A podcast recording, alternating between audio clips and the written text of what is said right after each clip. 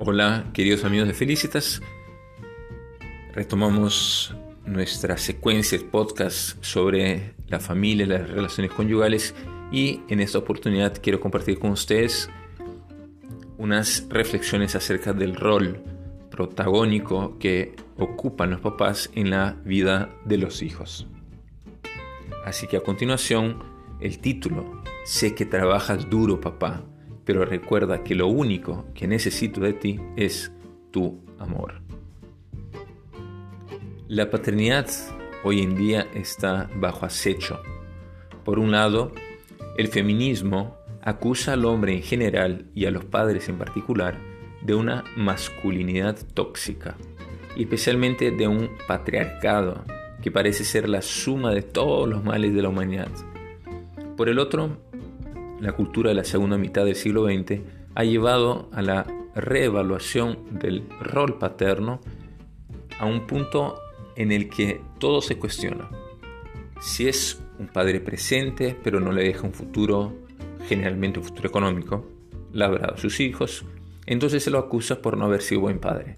Y si es un padre ausente, pero que deja un futuro promisorio a sus hijos, también se le cuestiona por no haber sido buen padre.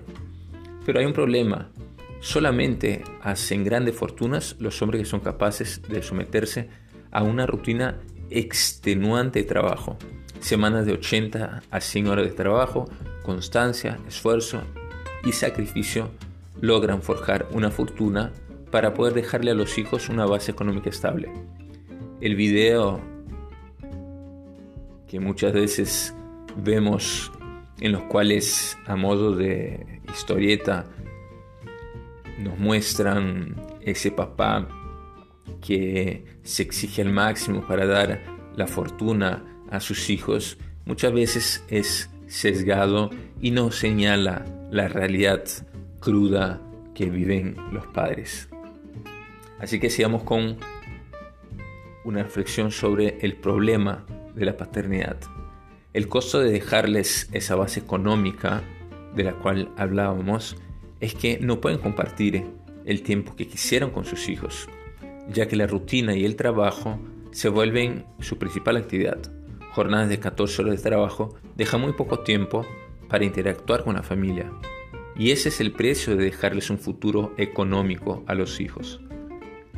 Que no me malinterpreten, entiendo perfectamente que es mucho mejor no dejarles heridas emocionales a los hijos, pero hay padres que se han levantado de la miseria en la que los dejaron sus propios padres y su pensamiento fue el mismo que el de este niño. Yo no le voy a hacer lo mismo a mis hijos. Y entonces trabajaron como posesos para dejarles un futuro económico sólido a los, a los suyos. Y en ese proceso se perdieron lo que este hijo le reclama a su padre, también con razón no me diste lo que yo necesitaba. Falsa disyuntiva.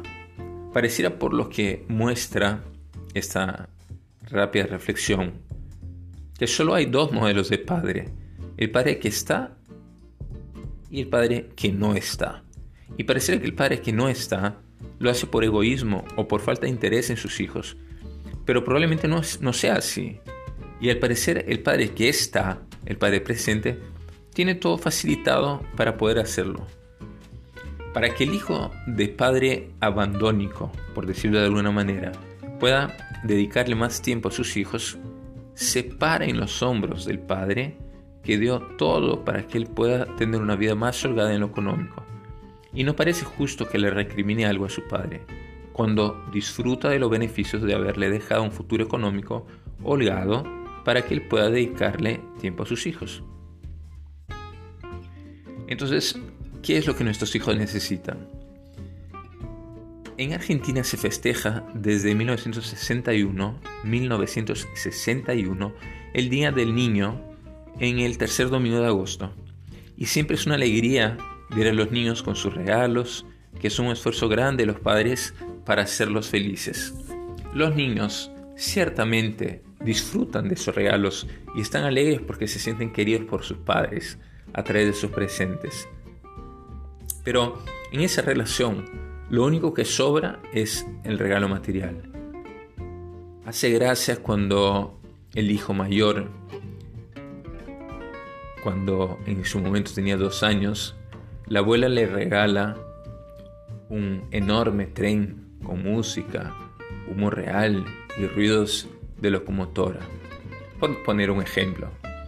Lo mira un rato y después se pone a jugar por horas con el hilo que envolvía el enorme tren. Entonces, ¿qué les quiero decir con este ejemplo?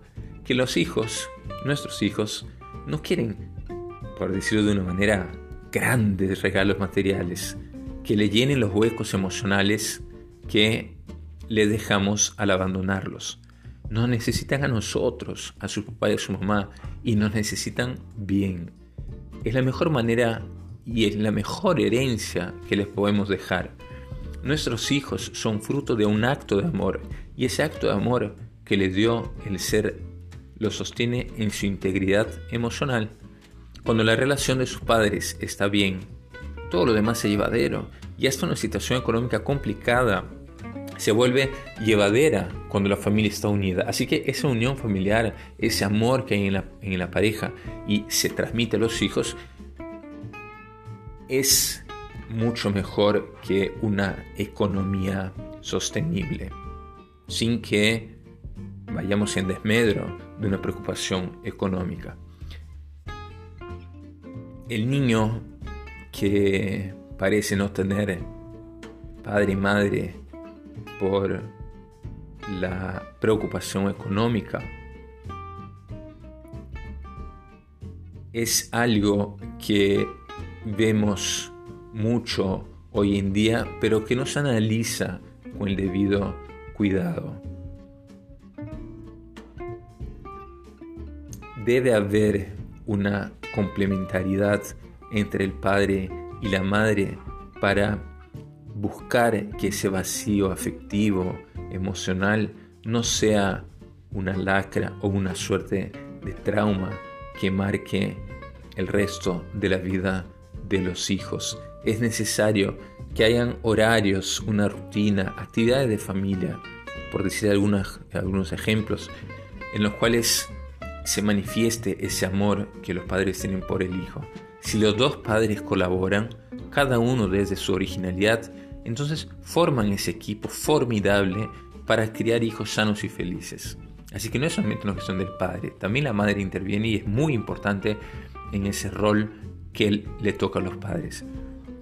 Entonces vemos el camino del perdón. Todos tenemos un Padre perfecto y nuestro Padre que está en el cielo es ese perfecto. Pero nuestros padres aquí en la tierra son tan humanos como cualquier otro y tendremos que tener en cuenta esto al evaluar cómo nos criaron. Muchas veces por querer darle a nuestros hijos lo que nosotros no tuvimos, cometemos el error de no darles lo que sí tuvimos. Y por un rencor con ellos, por su forma de educarnos, cometemos los errores opuestos.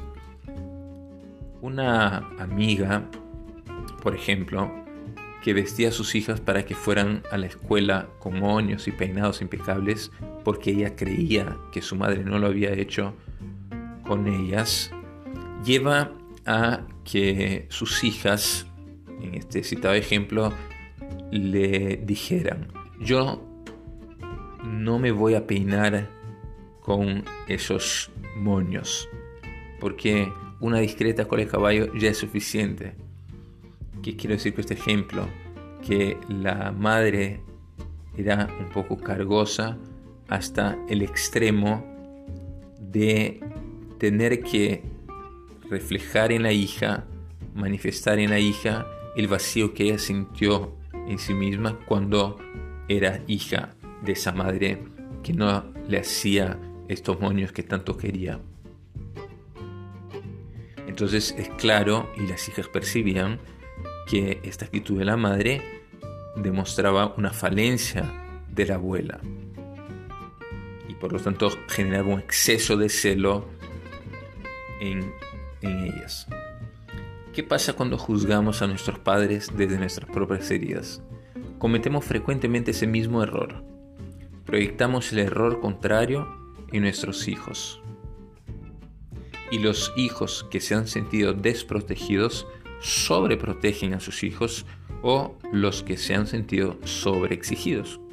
No exigen a sus propios hijos. Es como esa, eh, el, péndulo, ¿no? Esa, es el problema del péndulo, que por un lado está eh, exagerado hacia un costado y entonces para sanar el problema, los hijos con para no tener problemas que tuvieron con sus padres, van hacia el otro lado del, del, movimiento del péndulo para que no caigan en el mismo problema con sus hijos.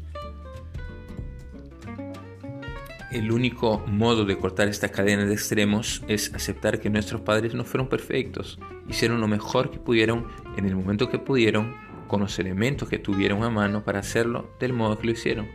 Nadie nace sabiendo, y en la escuela de la humildad la paternidad es la graduación. De pronto nos encontramos con una personita que depende de nosotros para todo y no tenemos ni la más remota idea de cómo hacerle todo el bien posible, minimizando los daños que le podemos causar. Veamos ahora un poquito este ejercicio infalible, ¿eh? entre comillas, de la paternidad. Aquí es donde entra la función del perdón sanador. Si nuestros padres están vivos, mejor, pero si no lo están, también podemos hacer el ejercicio. Y les propongo lo siguiente, un día con mucho amor y cariño, acerquémonos a ellos y digámosles con todo el amor posible que ahora que tenemos nuestros propios hijos, comprendemos los miedos y las dificultades que enfrentaron ellos para criarnos. Que les agradecemos enormemente por todos los aciertos que tuvieron al criarnos, que les pedimos perdón por todas las veces que nos rebelamos contra su autoridad y que esperamos que nuestros hijos reciban todo lo mejor que ellos nos dieron a lo largo de su vida. Y los reproche por sus faltas. ¿Mm? ¿Qué hacemos? Bueno, eso se lo podemos decir a nuestro director espiritual o a nuestro confesor para que nos ayude a poder superar esas taras de nuestra infancia, para que podamos sinceramente perdonar a nuestros padres, perdonar a nuestros padres por sus faltas y que ellos encuentren el perdón de Dios si el daño quizás haya sido muy grave. Hay también esos padres imperdonables, ¿no? Hagamos esta reflexión, ¿no? Entre comillas. Hay padres que son imperdonables, padres que han hecho mucho daño, ya sea desapareciendo o abandonando a la madre con sus hijos. Bueno, hay padres que nunca se hicieron cargo de sus acciones o que han cometido delitos y están pagando por ellos en la cárcel. Hay padres que han hecho mucho daño, incluso físico, a los hijos. Y nos parece que esos padres no merecen ningún tipo de perdón. Pero el mandamiento dice honrarás a tu padre y a tu madre. No dice honrarás a tu padre y a tu madre si son buenos padres. Debemos, les pregunto, perdonar a esos padres que ostensiblemente nos hicieron daño aquellas, aquellos padres ausentes que no dejaron ninguna huella en nuestra vida? Bueno, la respuesta puede ser dura, pero hay que decir que sí, hay que perdonarlos por dos causas. Principalmente, la primera es que más allá de lo que hayan hecho después, esos padres nos dieron lo más valioso que tenemos, que es la vida. Una vida que puede ser de felicidad eterna si sabemos ser dóciles a la gracia que independe del Padre o va más allá del Padre. Y la segunda razón es que para poder tener esa vida de felicidad eterna, debemos ser dóciles a la gracia y saber perdonar a los padres imperdonables. Parece contradictorio, pero no lo es para nada. Sin ese perdón, que para nosotros es imposible, pero con la ayuda de la gracia de Dios es posible, no podemos seguir adelante, crecer y madurar y nos vemos como que aferrados, esclavizados a ese rencor que puede generar la actitud de un padre que está ausente o comete daños casi a veces parecieran irreparables en los hijos. Y bueno, termino esta reflexión diciendo que el perdón es lo único que realmente puede ayudar a salir adelante. Es el único modo de resolver este intríngulis, como se dice.